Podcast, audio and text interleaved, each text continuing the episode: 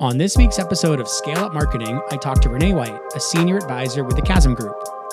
Renee works with boards, CEOs, and executive management teams on business challenges tied to revenue growth. Renee began his career with a storied marketing consulting firm, Regis McKenna, where he worked directly with Steve Jobs at Apple for more than five years. Renee and I talk about what makes great positioning and how to do positioning projects the right way. Enjoy. Hey, Renee, how are you? I'm doing great, Tom. It's good to talk to you again. It's good to talk to you as well. So, just give us a little bit of background on yourself and the Chasm Group. So, I've been with the Chasm Group for, believe it or not, 17 years. And before that, a, a decade or so in operating roles at Oracle and uh, Tibco Software and Interwoven, three public companies in uh, head of marketing roles. And then before that, a long career in uh, consulting, had my own firm for a while probably the only thing anybody remember is that my little firm made the original tracking and shipping software for FedEx, which was just just before the internet and browsers came on board. And then hmm. before that, I go I go back far enough in Silicon Valley that I was actually Steve Jobs' personal marketing guy for five years. Wow. I don't think I knew that. Oh, yeah. I worked for a little marketing firm that uh, maybe a lot of people in the Silicon Valley that are slightly older remember, and it's the Regis McKenna. Oh, of course. Yeah. So I was I headed up the Apple account, and and my my role was basically you know market uh, Steve Jobs, which was fifty percent getting him into you know the right uh, places, and fifty percent of it was keeping him out of the wrong places. As as is the role of any good agency with any CEO. So congrats for you. Yeah, exactly. Wow. Well, it might have been a little harder with him than than most. Yeah. I just got the chills. I'm a huge Steve Jobs guy. And of course, Regis McKenna was so instrumental to Apple's early days. So, wow. Yeah. Yeah, those, so we're going to talk about positioning today, something I know you're passionate about. Classically, positioning is something I think that's certainly underappreciated, that's done almost wrong 100% of the time. And for a lot of companies they they think of positioning they go google what is positioning they go find some flavor of the standard mad lib positioning statement for target buyers. Your offering is a market category which provides benefits unlike competitors who provide competitors benefits. And that's how they think of positioning which is obviously wrong and incredibly oversimplified so for you who's a positioning pro how do you define positioning and what positioning mean to you? Yeah, I'll try to make this as simple as possible because I think you point something out, and that is the, the classic definition or the template for doing it just just is not relevant anymore. But you still got to make it so that it's it has the the right the right point uh, of a pointy sword. So what I mean by this is, you know, positioning should be the essence of who you are as it relates to your market. But but notice something. I didn't say what you do for a living, which is the common misconception or outcome of a, a positioning statement is it focuses too much on what you do. And really, the marketplace or potential buyers, they're interested in who are you? And who are you not, right? Yeah, relative obviously relative to other competitors, people that supply the same thing or similar, and maybe maybe just as important, especially these days in in business to business, but I'm sure it also relates in consumer marketing, is doing nothing is probably your biggest competitor in a marketplace mm-hmm. these days. Why isn't why don't I just do nothing or I didn't know I need to do that? Or, you know, m- maybe mo- more importantly, why should I care about what you do?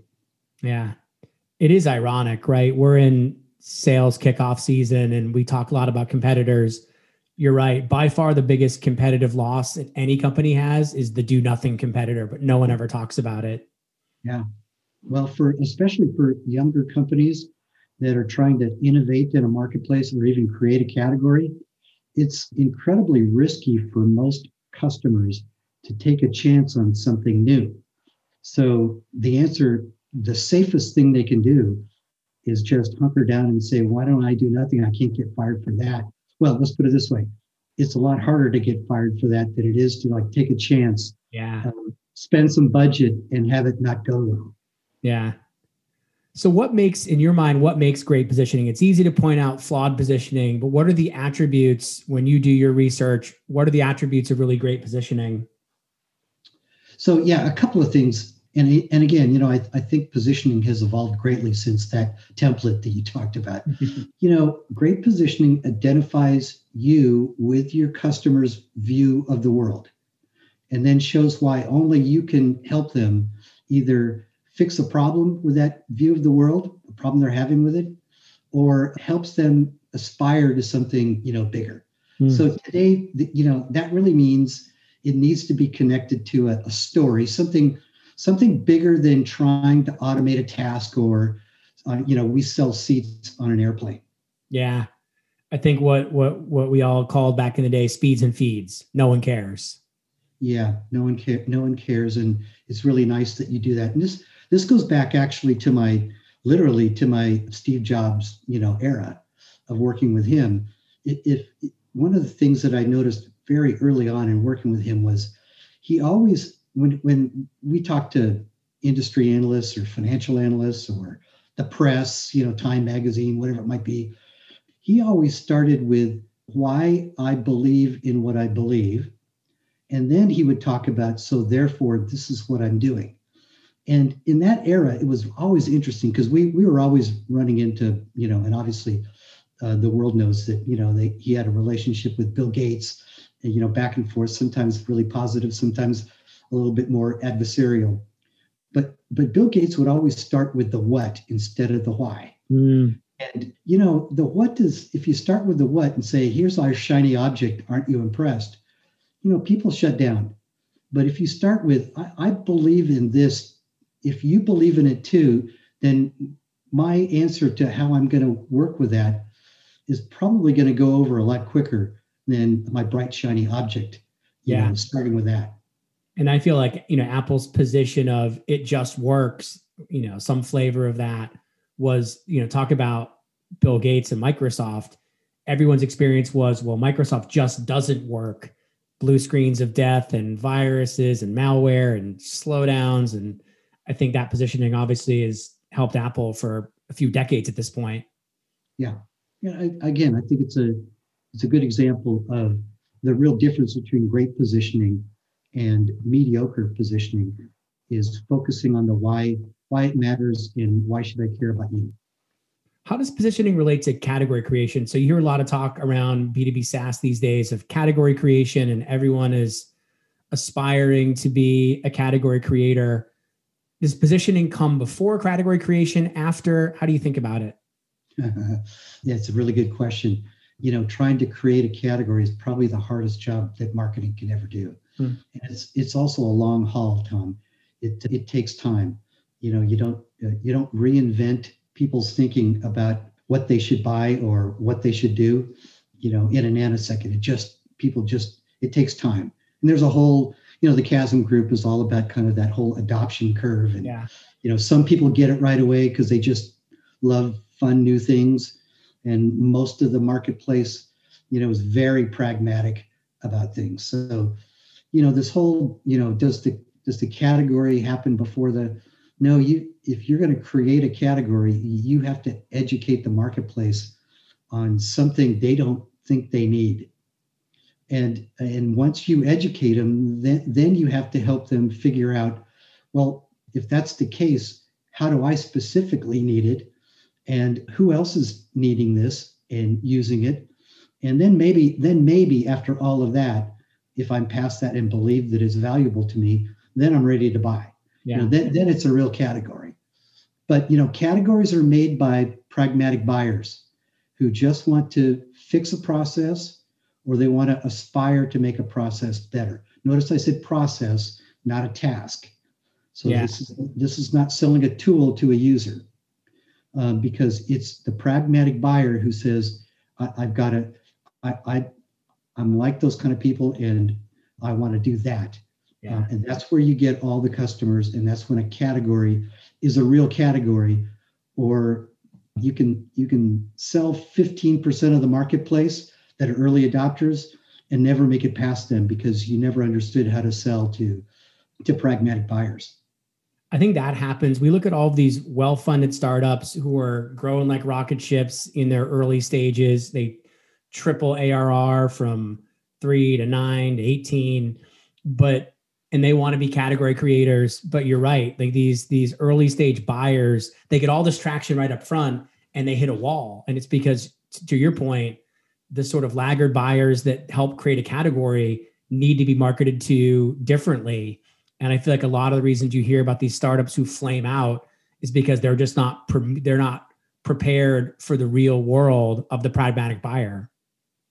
Yeah, the the old saw on this is whatever made you successful in the early stages of building your category will will not make you successful going forward. Yeah um, because the buyer just doesn't relate to uh, what you're talking about. I the one example I have is I I, I worked with a, a, company in the telehealth area, and this was I started with them maybe eight years ago and working with the CEO, and the the original problem that they had that came to me for was their their sales had plateaued and they didn't understand why.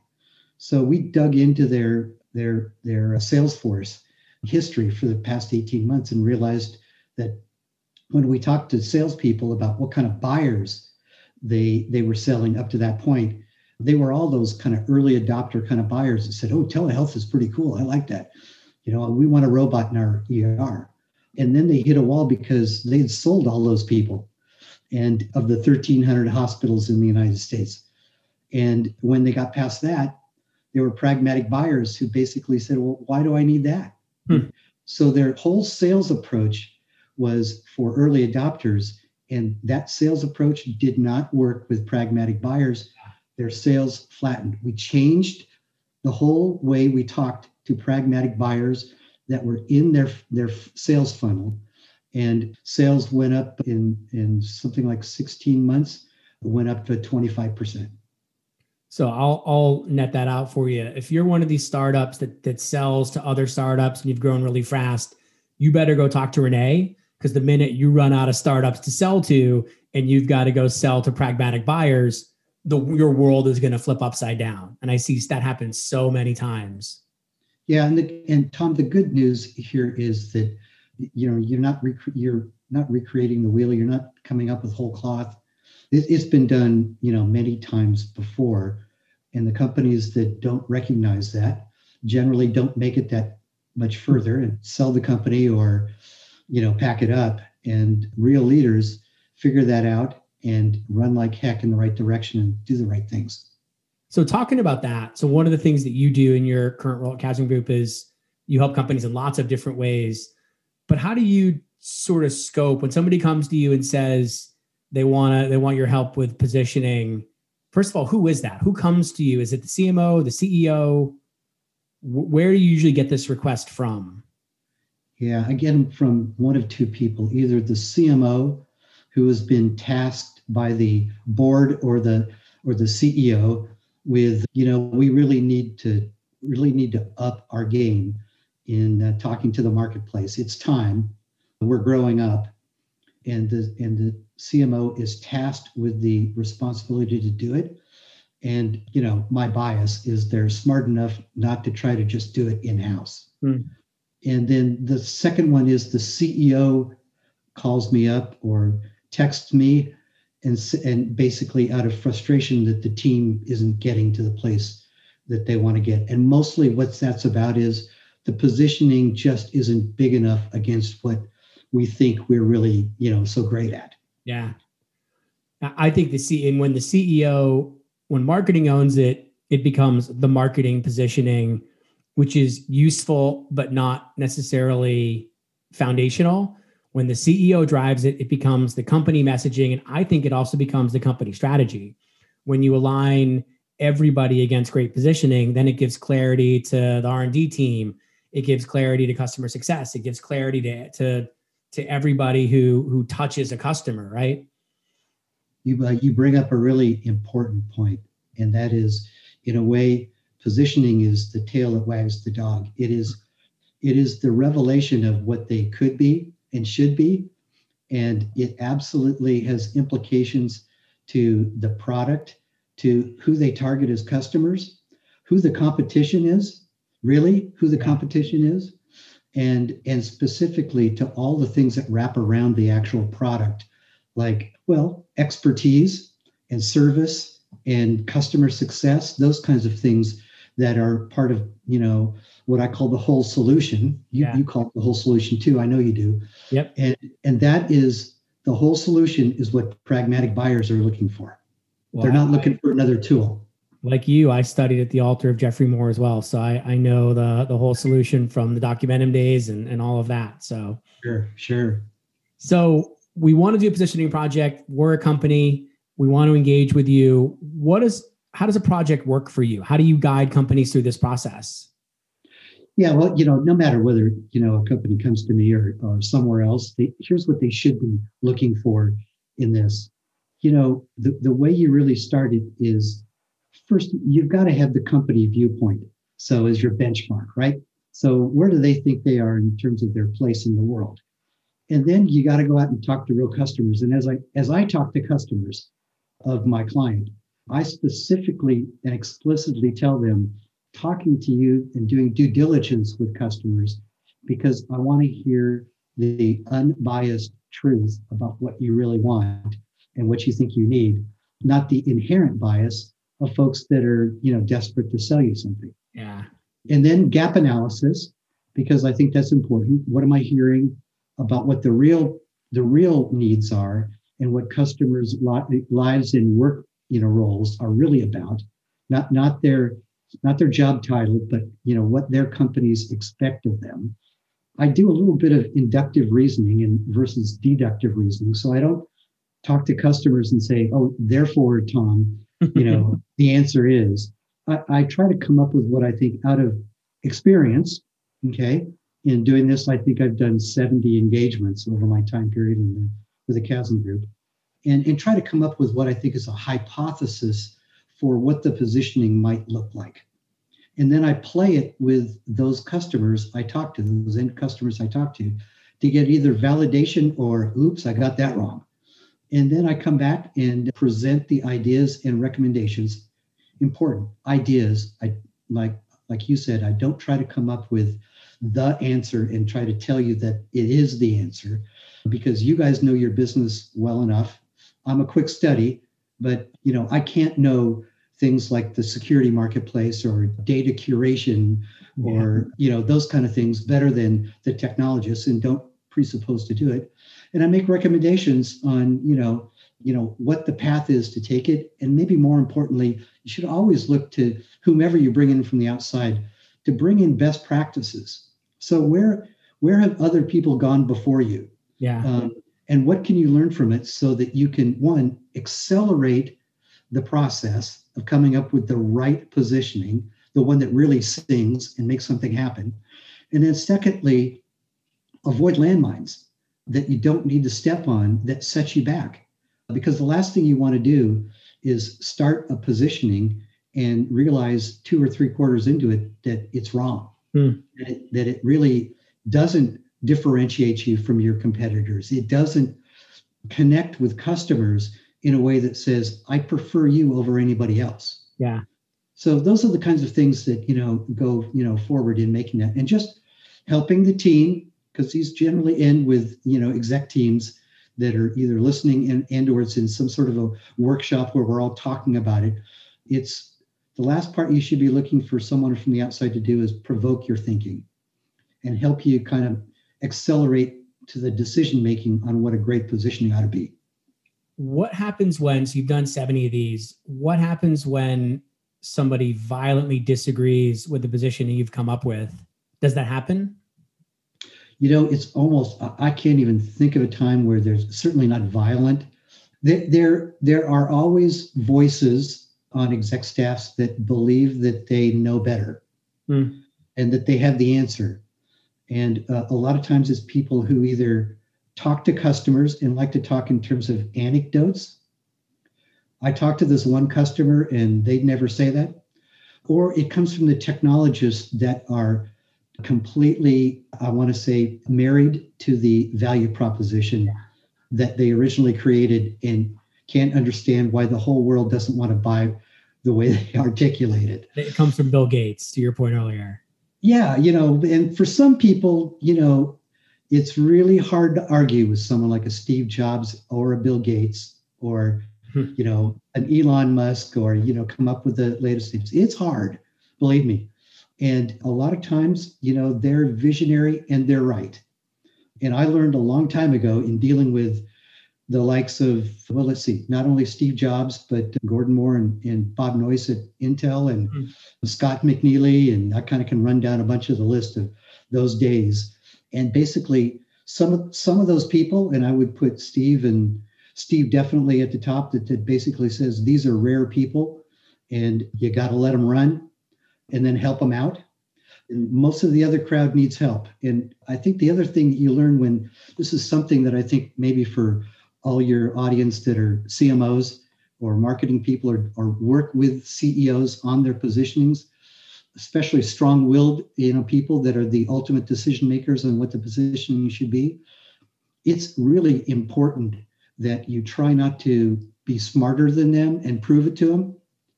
Careful if you have an MBA from one of the blue chip schools, you have a tendency to want to do that. Or to basically just be a yes person. Yeah. And just say, oh, you're totally right because those kinds of people hate both those things. So the you're gonna you're gonna ask me now. So what is the answer? What's the way? And basically, it's it's to use the psychiatrist method, and just basically ask, why do you think that way, or why do you think that will work? Ask it four times, and really terrifically brilliant people like Steve Jobs just wanted to be able to have someone they could take their great ideas and work it through with them and that's all they really wanted to do because they knew they had the right answer. It's it's narrowing on they had the right concept. It's narrowing them on the right answer. Yeah and then helping them articulate it in a way that the marketplace would you know would consume it more easily than having crammed down their throat sometimes which was has a tendency of, of brilliant entrepreneurs to you know cram their ideas down people's throats and if they don't like it they can you know they can pound sand how do you measure the success? So you've gone through all this work, you've articulated it in this exec forum you talked about. How do you measure success and over what time period? yeah, yeah. As a marketing person, you know, you know, even though you know, marketing measurement has become you know more quantitative versus qualitative, and there's all kinds of ways to do you know surveys and research and you know brand studies and things like that I, I have a really simple way to do this. Well, one is it, and this actually I think is actually a, a Bill Gates quote. You know, great innovations. I'm gonna it's it, I'm gonna paraphrase. You know, great innovations always take longer to take hold, but when they do, they're more profound. Hmm. So you know, the real way I measure it, and I and I suggest my clients measure it is do your ideal customers I use those words very specific Your ideal customers, the center point, you know, of your customers, the ideal sweet spot of your customers. Do they understand your position? Hmm. So, and can they parrot that back to you? And do they pref- and therefore do they prefer you over competitors or even over do nothing?